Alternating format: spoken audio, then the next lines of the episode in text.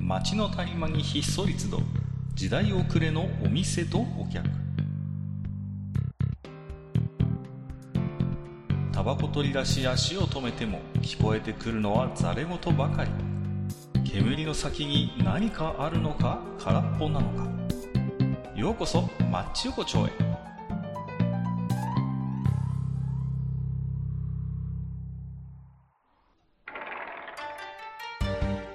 いよいよ大将、まだやってるああ、かっか、どうぞどうぞ、いいらっしゃい。やいや、どうもどうも。ねいや、だいぶけど、ちょっと夜なんかがね、少しちょっとこようやくね、朝晩ちょっとこうね、う、あ秋らしいっていうかのね。ー涼しい風もあるかな、ないかな、ぐらいの感じですけどね。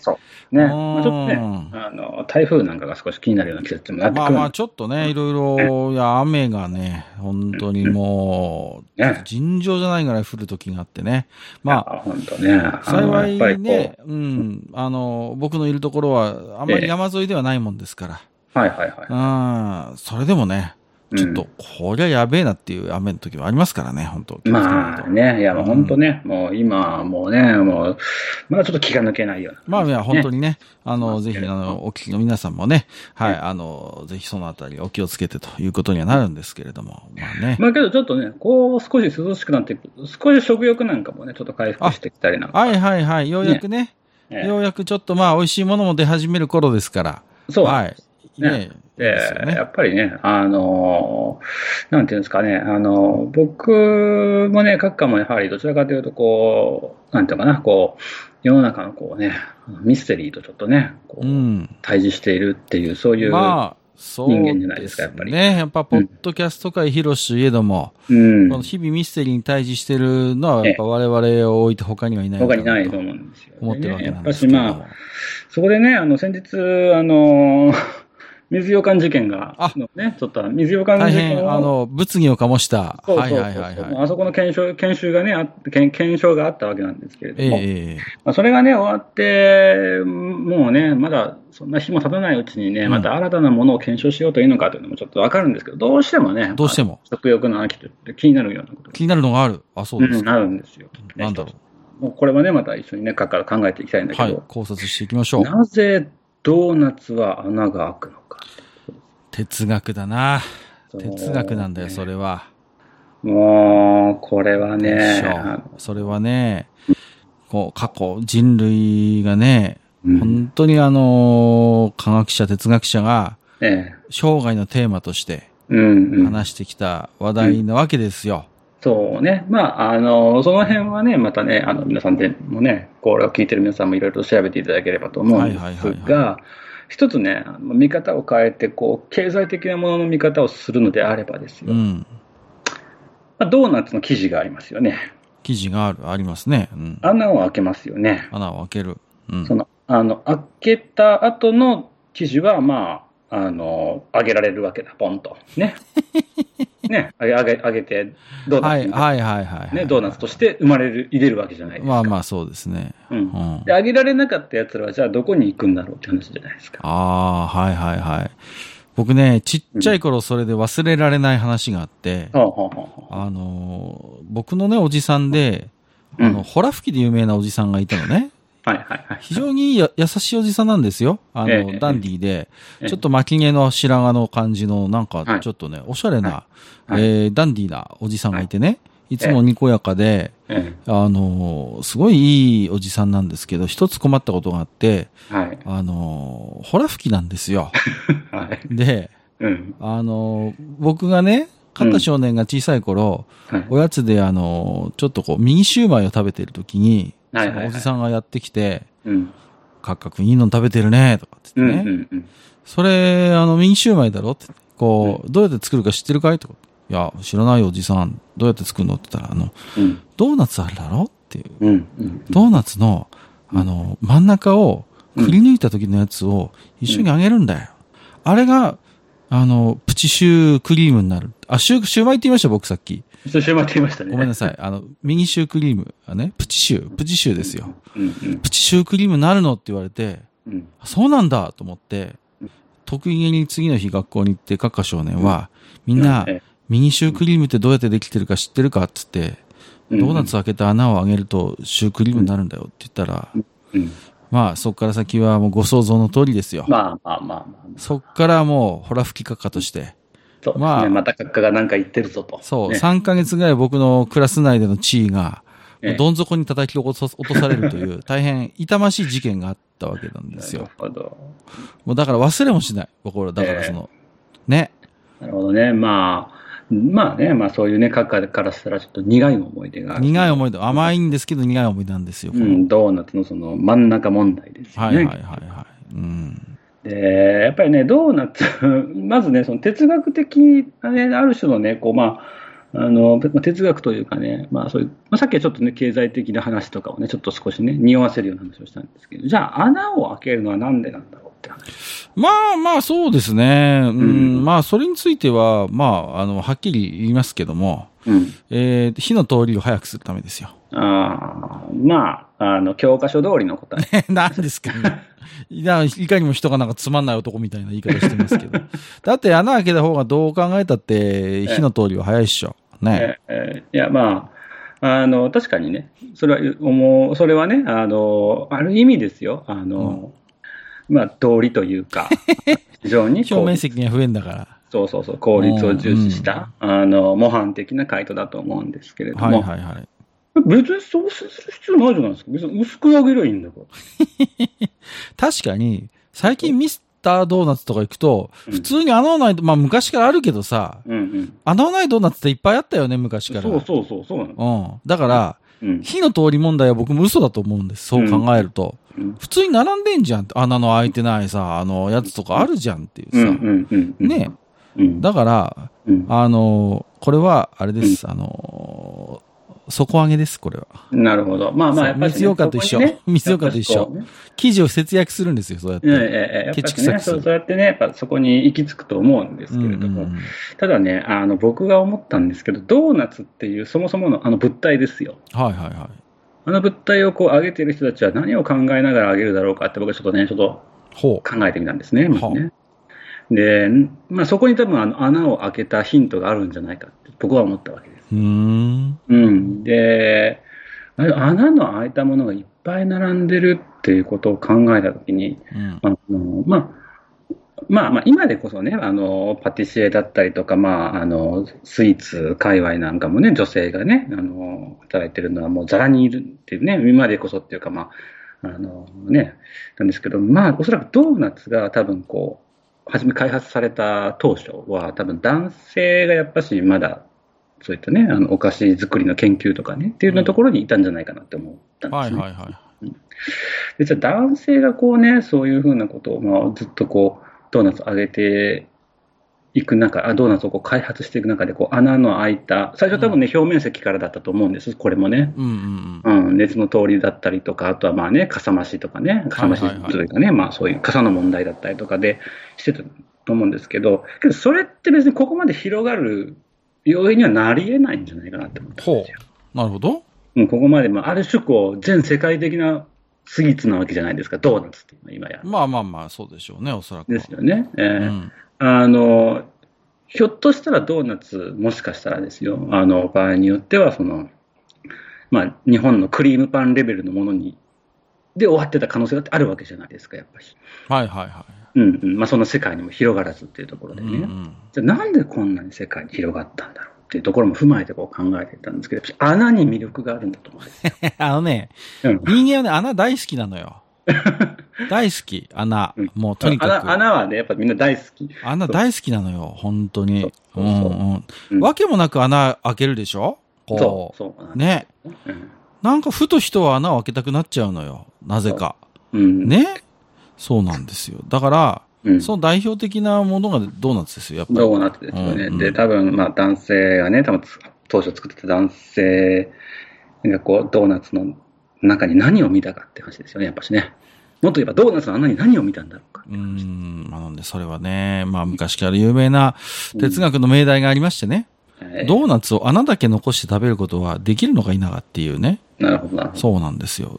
えーで、あのですね、え僕の、あの、考えを先に言わせてもらうと、はいはいはいまあ目の前に1個のドーナツがありますと。ーはいはいはいはい。で、ドーナツをええ完全に食べることって多分ね、不可能なんですね。ああ、というのは、ええ常に穴が残るんですよ。まあもうそうですよ。もともとドーナツには穴がある。うん。で、ドーナツを食べる。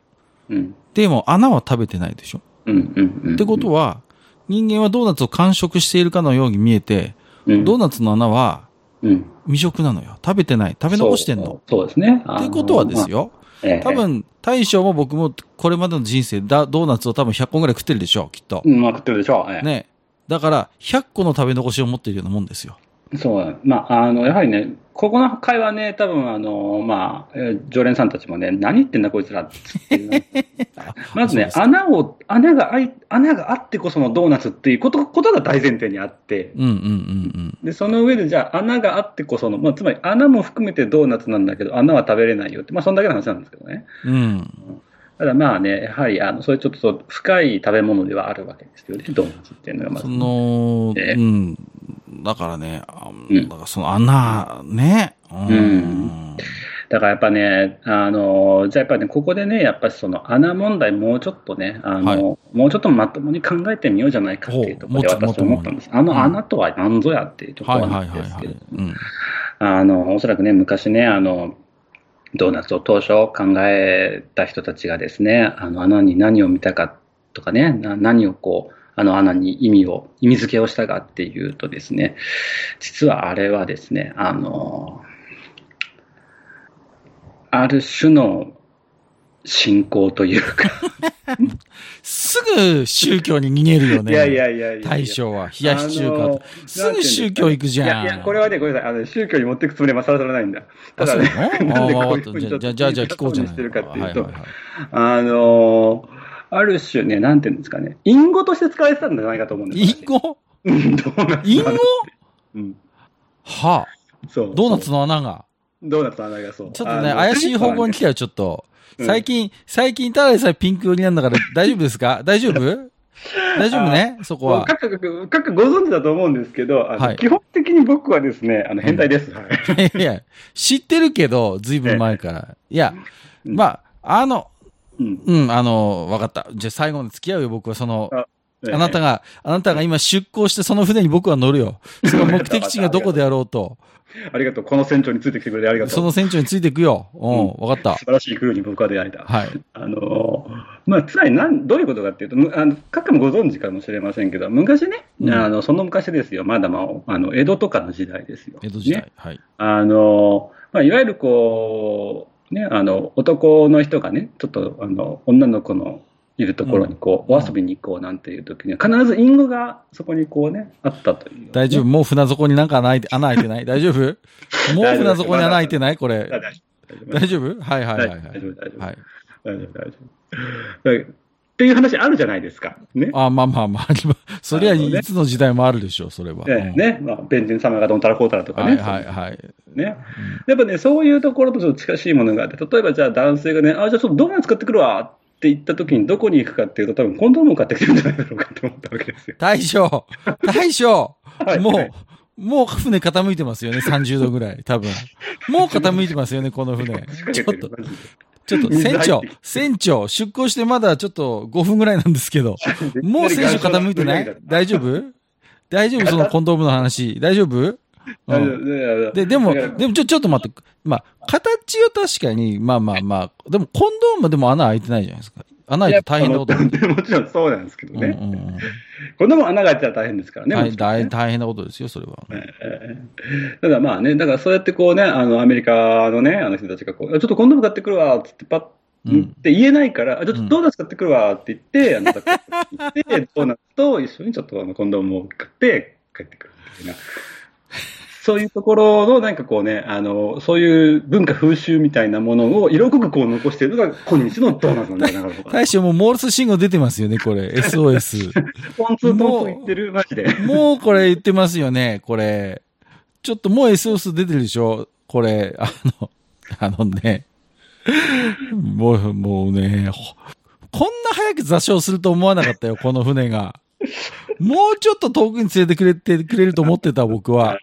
もう目の前の、目の前の氷山にそのままぶつかると思わなかったよ、僕は。もあーもうちょっと多少ははん、多少はこう、舵取るだろうとう。。見えてた。たでしょ目の前に今氷山が。これはさすがにかわすだと、それにまっすぐ突っ込んでったからさ。いやーもうね、船長的にはね、あの、弁天様云々の話でもうかわしてたつもりだったんだ。かわせてないのよ、 それは。かわせてないから。あの、まあ、あだうーん、でも、どうーん、まあ、どうですこの、あの、実はあの、コンドーム、コンドーム買う因果 論。どうなんですそうですね。だ、それはつまりそういうこ、つまり、ドーナツに穴が開いてないとその隠語が成立しなくなっちゃうから、そうそうそちゃんと、あえて今でもちゃんと一生懸命穴を開けてるってことう。そうなんですう。ーん。まあ、12点ってとこだね。ちょっと、もうちょっとなんか、僕は違う世界を見たか、違う大陸を見たかったよ。まさか出航してさ3、弁天長、弁弁天様出てきたあたりで多分ね、あ、着地は早いんだろうなってみんな思ってた気がしたんだけどさ。まさか出航して5分30秒ぐらいで座礁すると思わなかったけど、まあまあまあ、でも、その、うなんかでも穴ってワクワクすんのよね。なんかこう、そそうう,、ねあのーそれはあるし、うん。な、なんだろうな、こう、人間の食べるものにね、こう、穴が開いているっていうのはね、うん。う、うんんありそうで、うん。そんなに実はいっぱいないのよね。こう意外そとう、ですね、考えたらね。意外とないのよ、これが。うんうんうんそれこそちくわとかね。あ、うそうそうそうあっそたりするう。ね、それぐらいでしょ、本当に。いうね。でね、で、ちくわはまあまあはっきり言ってさ、ほうらん作る過程でこう棒突っ込まなきゃいけないからさ、うんあれは理由のあるあの穴穴なわけだ。そうですね。ドーナツはさ、別にあそこにこうなんかぶっとい棒ぶっ刺してるわけじゃないでしょそうそう。バウムクーヘンになっちゃうじゃん単純にたったまあそこカットしてるだけですからそね。うそうそうそう。バームクーヘンだからさ、そそこぼっこが入るのはさ、うんそう考えるとやっぱり、ううんん、あのドーナツの穴っていうのは意味がありそうで意味がないんだよね。うん。うん。別に火の通りでもないだろうし、うん。うん。う。うんんだからそう考えると、やっぱりこう、ドーナツになんとか穴を開けさせようっていう多分勢力はいるんでしょうね。らかそうなんですね。やっぱ形でそこは多分ね、やっぱしコンドーム業界だと僕は思ったわけですよ。岡本とか、岡本とか相模がそうそうそう 一生懸命ドーナツに今後も穴を開けてくださいとそうそういそう。う陳情をしている、そうそう。だからミスドとあそこは多分あの相当癒着が、癒着がしてる。そうです、そうです。あの、昨今話題の話題のなんとかモーターとかレベルじゃな くて、そのそそんなレベルじゃないぐらいの、こう、あの、もう癒着があるわけ。ああ、そうですか。うーん。で、僕は踏んだわけなんですけどもね。うーん。だいぶ近海で沈んだな、こ の船だは。いだいぶ近海、マジで。だいぶ近海で沈みました、これ。もう本当に。沖に出れずに沈んじゃった。そうですね。沖に出る前に沈んだんですけど、うんうんうーん、まあそうね、なんだろうな。あの、ドーナツの穴って不思議なんだよね。こう、うんちくわの穴ってなんか冷たくなるじゃないですか。はいはいはい。きゅうりを詰めたり。それこそ大将の方はポテサラ詰めたりするんでしょあの穴に。そうそうそうそうそう。なんかそういうことしたくなるわけですうよ。んうん。うん、うんうん。だけどドーナツの穴になんか詰め込むってそれ話はない結構もん気にはならね。ないんですよね、あれね。なんか不思議でね。うん。うん。そういう料理見たことないもんね。ドーナツの穴になんか詰め込んでみましたみたいなさう。んうん。やっぱアンタッチャブルの何かがあることは間違いないんうでんすそうなんね。ですよ。そうなんですうんよ。だから、まあ、私はね、あのー、まあ、おそらく1960年代ぐらいのアメリカで、うんうんあのー、生まれたドーナツを見て、うんおそらくね、あの、若者たちだったり、まあ、その界隈の人たちが、うん。うあん。コンドームの隠語として使っていくっていう のが、どんどんどんどんドーナツがこう広がる一つの要因になったんじゃないかな。ああ、そうで癖すとされたか。いやそうね。うん。あのー、ね。うん。うん。限界だ。 もう広がんないぞ。ここの穴はいやもう、もう、もうちょっとあの、ほっかり焼いたよこれ今回はダンキンドーナツ出そうかなって思ったんだけど。ダンンキン懐かしいね、ダンキンドーナツ。あったね。あったよね。むしろその話をしたかったよ、僕 は。ダンキンドーナツは、ダンキンドーナツこそもともと外資系なんだっけあれ確かダンキンは、そうなんじゃないだってミスドってダスキンなんでしょ確かそ。うそうそうそうそう。。ねえ、うんダンキンドーナツはなんかちょっとバタ臭い感じするよ。そうですよね。あとな、なんだっけああれがあるじゃないですか。最近、最近でもないけども。あ、まあク何リ年スか前クリに入ったスピね。ークリームドーナツだっけ、なんとか、うん。そう。なんだか、なぜか流行った。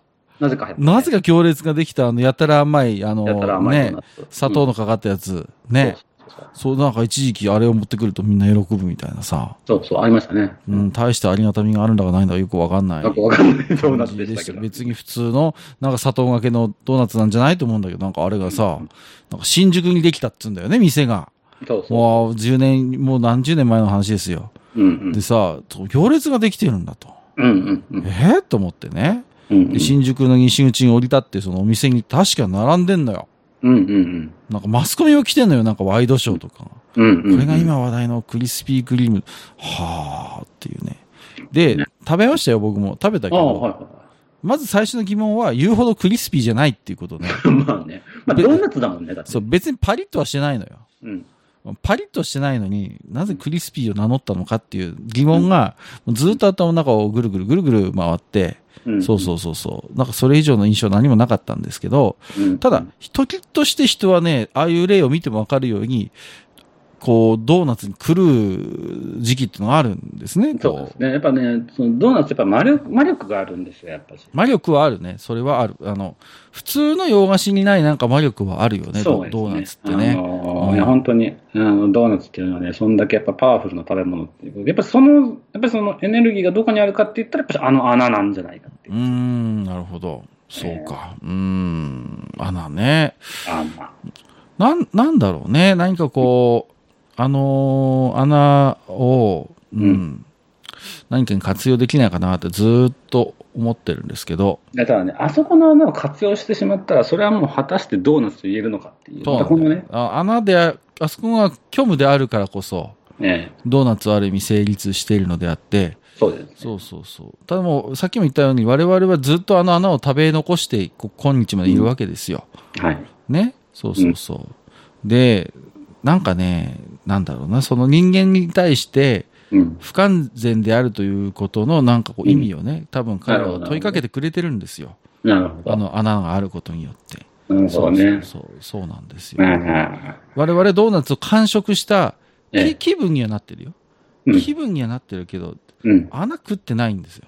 そうですね、まあ、そうそこでやっぱり、ね、問われた時に、果たして自分はうん。胸を張って、いや、俺はドーナツを食った食い切ったとうん言えるのか、お前っていう話。そうなんです。そういうことなんです。うんその答えが出ないままに、エルビス・プレスリーは、ちょっとドーナツ食べ過ぎてちょっと太っちゃったっていうことですから、そういうことなんですよ。やっぱいろいろね、深いそうですね。食べ物ではあるんですけど、はい。今日はでもとにかくもう、 なんといってもちょっと大将のちょっと出向があまりにも無謀だったなという。 いやーまさかこんなに海が荒れてるとは。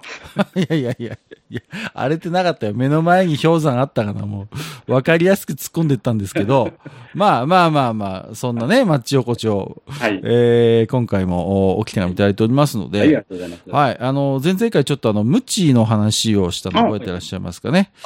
えっと、反響をいくつかいただいておりましてあね。そうですかはい反響あったんですよね。おうえっ、と、1通目、でっかいのもみたいの三世さんいただいておりまあす。りがとうございます。えー仮面ライダーダブルは SM だったのかということでいただいてますけども、あの、仮面ライダーダブルって見たことありますか平成ライダーですか僕ないです、平。成ですね。あのうん、ルナメタルっていうフォあのフォームというかね、があって、うん武器がね、無知になるのよ。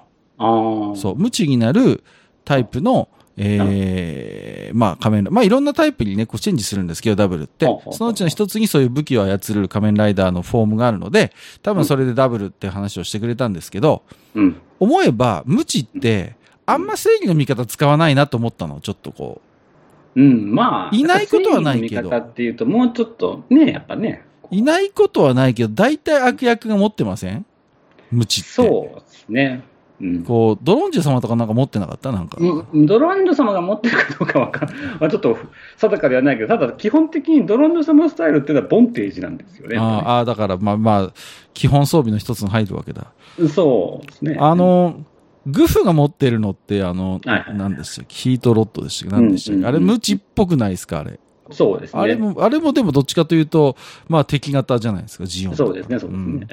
いる味方で、こう、無知持ってるって。無知。やっぱその無知って、あれですよね、こう。人が人じゃないものに対して、えーそう、調教的な感じがあるからね。そうですねっていう、んやっぱしその、もともとのそのね、あの、そのものとしての意味だったりとかっていうのがあって、うんうんうんやっぱそれって、それをすることによって、相手のなんかこう、いろんなこう、まあ、痛みだけじゃなくって、こうんう精神的なところもやっぱしちょっと、そうそうそう。うんある種の支配者の象徴なのよね。そううでちすっね。てさ、あのー、何でしたっけ、ドラクエ5に出てくはいはいる、はい、ね、はいあの、奴隷、主人公の奴隷時代のやつ って、ね、いるじゃないですか。うんあいつら。あいつらも無知でこね、いじめますもんね。ピシピシっつってさ。そうですそうね。そうそうで、やっぱしほら、あの、僕らの世代なんかだと、こう、拷問シーンなんかは、やっぱし貼り付けて無知っていうのがなんか一つのそセッう。トそう、もうね、セットでしたよね。あの、よくあの、ついでにトンチンカンっていうあの漫画で、はいは SM のシーンがよく出てましたけど、ええ絶、対無知持ってましたもんね。うんううんんそうそうそう。うんだから、あんまりこう、だから仮面ライダーダブルは確かに数少ない無知を使う。ううんん。あとなんかセーラー戦士に似たような気がするな。無あー知使うやつ。うん、ちょっとパッと出てこないな。いるんですよ。うん。あと、無知じゃないけど、リボンとかね、ちょっとこう、はいはいはいはい。アッシュみたいなのもありますよね。ちょっと、うん無知の変化系みたいなのね。うんそうそうそう、使うやつはいるかなっていう感じですけどうん。まあ、多分割合で言ったら悪役の方が多い武器ですよね。まあ、そうですね武器として考えた場合はね。うんあくまでやっぱりあの、その SM っていうこう支配と非支配っていうこの関係性うんうんうんうんの中でのものになってくると、やっぱしああいうこうね、あの、ある種物を扱うための道具みたいなうんポジションにある無知っていうのはうやんっぱし、うん、一つ象徴的なアイテムだと思いますし、でね、無知もね、いろいろ使い方あるんですよ、実はあれね。あの、打つだけじゃなくてもね。ああ、はいはい。ありますよね。うん、うんなので、あのなんかあの、ウエスタンスタイルのこう、たまにこう、キザな野郎が出てきた時に、無知でなんか物取ってきたりとかね、こ う、いや、いやいや、そんなんは SM ではしませんから。無知をこう絡ませてなんかこう、上に登るみたいな。こうあれとかできる人いるのかもいるのかもしれない萩けど、原あの流れさんはできたんじゃないスポーツ競技としての無知っていうのもあったりするんですよ。ああ、なんか聞いたことありますよ。はいはいはい、ええもちろんはい。そういう類の方々っていうのは、そういう、あの、まあ、いわゆるこう、あの、まあ、無知の扱いみたいなところのテクニックをね、こうそうですね競う中でそういうのはあるかもしれないですけどね。ええアンドロメダ・シューンが使ってたネビュラチェーンっていうのはちょっと近いですかちょっと違いますちょかっと違いますねあれはあチェーンだからね。チェーンだもんね、あれはね。チ鎖ェだーもンんですね。ね。うん違いましたチね。ェーンも一つそういう類のアイテムではあるけど、まあ、どっちかっていうとこう、拘束をするっていう風なそうですね。ううんうんん、もうとかね、自由を奪うっていうような、はいはいはいはいあの象徴ですよね。まあ、これはこれでまたちょっとね、無知とは違う、一つそうですね SM の世界はありますけどはね。鎖っていうのもね。そはういではすい。ねえー、もう一つ、でっかいのはいもみたいの三世さはんいいただいておりまして、はいえー、各歌詞の隠された過去がまた一つあらわに。 なんですかね。えー、最初のテーマの無知がよく聞こえなくてね、そのまま聞いてて一本無知がいけないサイトの名前に聞こえたわっていうことで。 知ってるよ、知ってるけど言わないからな。 うんそうですねロードの方ですよ、ロードの方。ダメですよ、そう本です当ねに。もうね。はい。なんか最近2回に1回はなんかピンク回になっちゃってる気がするなっんてでますすけどね。最近ちょっと多めですね。若干ちょっと割合多めですけどね、割合多めになっちゃいまはすいね。えーまあ、それを受けて君彦さんも、マッチ横丁はどこを目指して進んでいるのかってことで。革ベルトは洋画などで子供への体罰をするときに使われているイメージがあるなっていうことで。ああ、そうですね。えあの、海外でありますよね。なんか一えつえジャンルとしてこのお仕置きっていうジャえンル。そうですね。ありますよね革ベルトを使そうそうだけどね、割と SM してる人はね、割とあれ使います、使うと思いますよ。うん。うんなんかあの、ね、こううん寄宿学校的ななんかそういうさ、うん厳しい先生の無知みたいなさ、うんうん。ね、うんなんかそうそうそう、そういうイメージはありますけれどもね。そうですね。なんかね、うん。あれ、うんね、結構、よくあのアニメとかでもそうですけど、ね海外のそういうね、学校えのね、先生が無知持ってたりするのっえてえ、あ、普通にあってびっくりしたりも記憶もありますからね。うんうんうんうん、そうそうそうそう。ね、だから、結構海外では、あ、普通になんか先生が無知持ってるみたいなの、カルチャーショックを覚えた記憶はありますけどね。まあまあ、もうね、今はさすがにね、もうあんまりそういうのないかまあもちろん今はね、もちろんそれも、うん今無知持ってる先生いたら本当にとんでもない話ですからね。うんやべえな。だからやっぱそういう意味じゃ、やっぱし、あの、いわゆるこう支配する側とされる側っていうところでも、やっぱし、結局そういうことになってくるまあだからある種のね、そのだから上下関係というか権力の象徴にもなるわけですよね。無知そっていうものはね。うですねううんんうんうん。でやっぱね、あのね、ベルトはね、実際ね、あの、こうね、もうそれこそ、ね、使う方の人がこう、実際にこう使っている状態からスルッと外すときがね、やっぱりエロいんですよね。あー身につけてるものを使ってっていうことに一つのエモさがあるね、それ。そうなの、そうなの。そうなのわざわざ物を用意するんじゃなくてそう、ついさっきまで自分が身につけていたものを使って、ちょっとこう、行為に及ぶっていうそ。こになんか感情をやっぱし読み取れるわけです、ね。そうでですよね。そこに様々な意味を込めることもできるし、す。ええうん。なんかある種の、だからそこはありますよね。いろんな意味がちょねっと。またね、だから、あの、また、いわゆるこう、無知っていうのとは違いますけれども、少しちょっと、そう読むと、こう、ちょっと、まあ、文学的な読み方なのかもしれないけどもい。やいやいやいや。う。うんん、そうですよね。ええうん、まあ、ねだってやっぱり慣用句でも飴と鞭とかさ、まあねそうそう、ねあの、老体に鞭打ってなんて言葉があるわけですから、それなりにやっぱり鞭というものは、まあ人間にとってもそれなりにメジャーな道具として、うんうん歴史もあるわけですし、う。う。うんうんうんんまあ、最近表舞台で見ることは本当にもう、そうですね。ねえーすっかり見なくなりましたけれどもというところはあるかなと思いますけれどもね。はい、はえーありがとうございます。はい、ということで今日はですね、はいえー大将船長の思わぬ出航にはい乗り合わせてちょっとうん大事故ということになっいたわやけいでや、まあまあ、岸が近くてよかったねっていうところで。本当 ですね泳いで帰れる距離でよかったわもういやいや本当にこんなに早く座礁するとはと思ったんです けどねいやもうちょっとなんか哲学的な話になるかトポロジー的な話になるのかなと思ったらあのあんなことはないコンドームの隠語っていうねすごい目の前に落ちてたわっていう感じの話だったんですけど まあまあまあまあそんなね、はいえー皆さんドーナツの魅力についてぜひ、えーはいご一行いただければなと思ってるわけですけれども、じゃあこれからね、僕はちょっとあのコンビニに寄って、あのー、ヤングドーナツ買って帰ヤろンう グかドなーナツと。は、はい。駄菓子のね。あれ結構ね、たまに食べると美味しいんだよたね。まに食べると美味しいそうなんですよね。ね。ぜひ買っていきたいと思いますね。じゃあ今日も大将どうもありがとうございました。はい、ありがとうございました。